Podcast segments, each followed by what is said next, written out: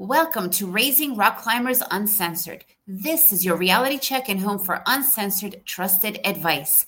Today, we're going to be talking about finding the right coaching plan for your athlete. And takes a lot to consider because you have to make the right decisions financially, the best way if it is the right thing for your child, if it is the right direction. There are so many elements, and today we're going to dive deep into this. I'm Marina, your host, mother of two aspiring rock climbers and wife to an extreme athlete.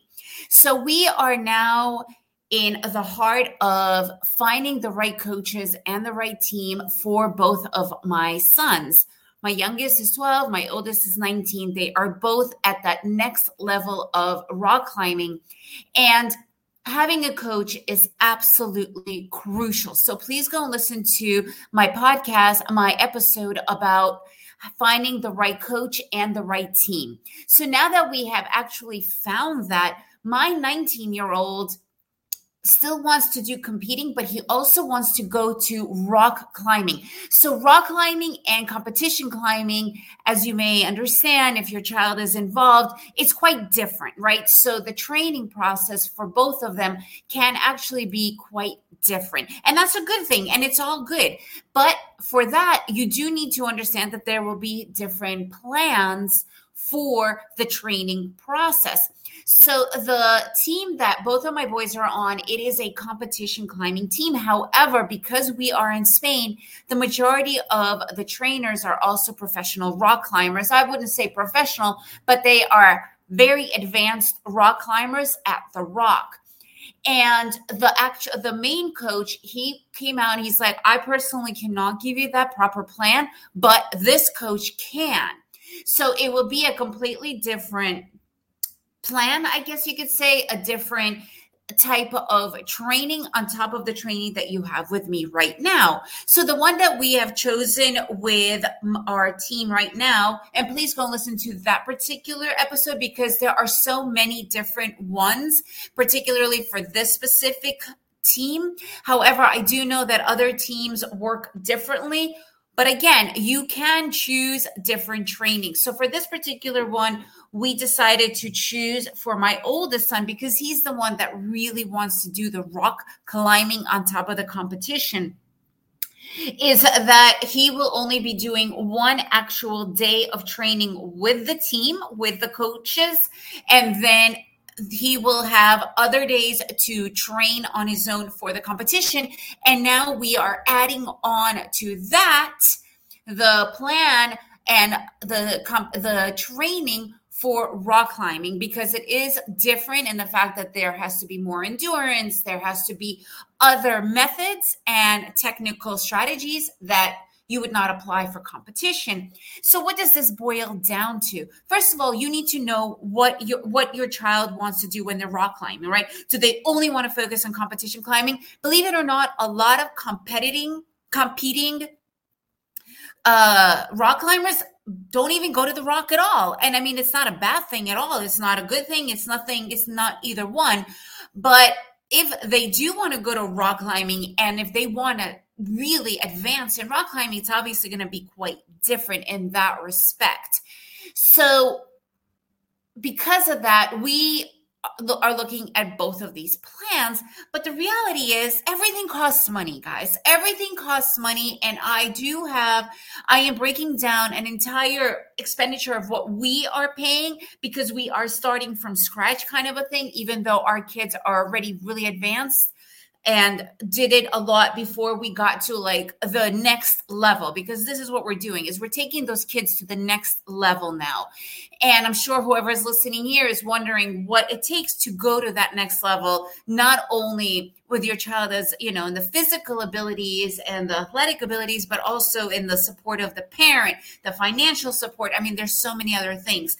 So in this respect because we are doing competitive climbing and my oldest wants to really get into the rock climbing outdoors in on the rock it's got a new plan so we're now talking about an extra you know 80 to 90 dollars a month on top of the coaching that he does for the competition extra So you need to sit down and you need to really talk to your child about is this the right decision? Because it does revolve around spending more money. We have two of these, two kids that are doing it. So our other kid is just doing competitive climbing, but he's got another plan going on where he is in with the team a lot longer. He's got more training days. Also, what about the gym? Where you're going to be training. When you're training for rock climbing, and this was something that I just learned myself, I thought it was you have to go to the actual rock and do the training there. No, that's really not what it's about. It's actually about training in the gym. It's about training in the gym. So, what does that mean? Well, are they going to train in the same gym where their team is? If that's the case, great. Usually the price is all one, right? You pay per month for the gym, for the team. Obviously, it's going to be a lot more. When our kids trained on a team in the United States, it was $275 per month per child. And that it did include the gym. However, because what happens in the gym is that they need to be changing you know routes and having other experiences they were constantly going to other gyms which in the States was like $30 extra every time. In our case, times two. Here in Spain, it's not that much different. So they have their team training at one gym where we have paid. And then my kids have also joined another gym. And gratefully, that other gym has a multiple locations, but because of that, we have to pay extra. So at least now we will take that plan and my sons are able to my oldest is able to use it in one of the gyms that we've already paid for. But again all of that adds up. And when you're going to the rock that's a whole other price right? So i'm going to be talking about that how much it costs to go to the rock what is involved. So you need to have a real conversation all of you the entire family whoever is involved and understanding what how important is it to train for the competition and for the rock? One, can you do the rock training on your own?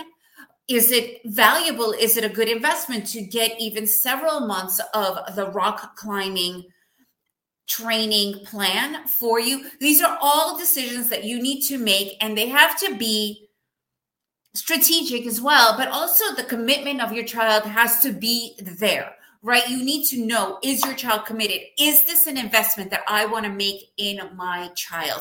And only you and your family and your child will be able to decide that. In our case, after a lot of deliberation, and we did, we spent over a week deliberating because they do have the competition training. How much different is it? Because now the rock climbing season is coming up.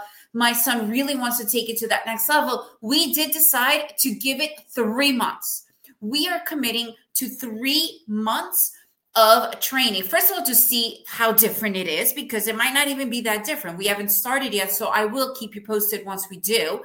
And three months this way, my son will see if this is something that he really needs, if he really wants, and also for me and my husband to see how committed he is to both the competition training and the rock climbing training and the actual climbing.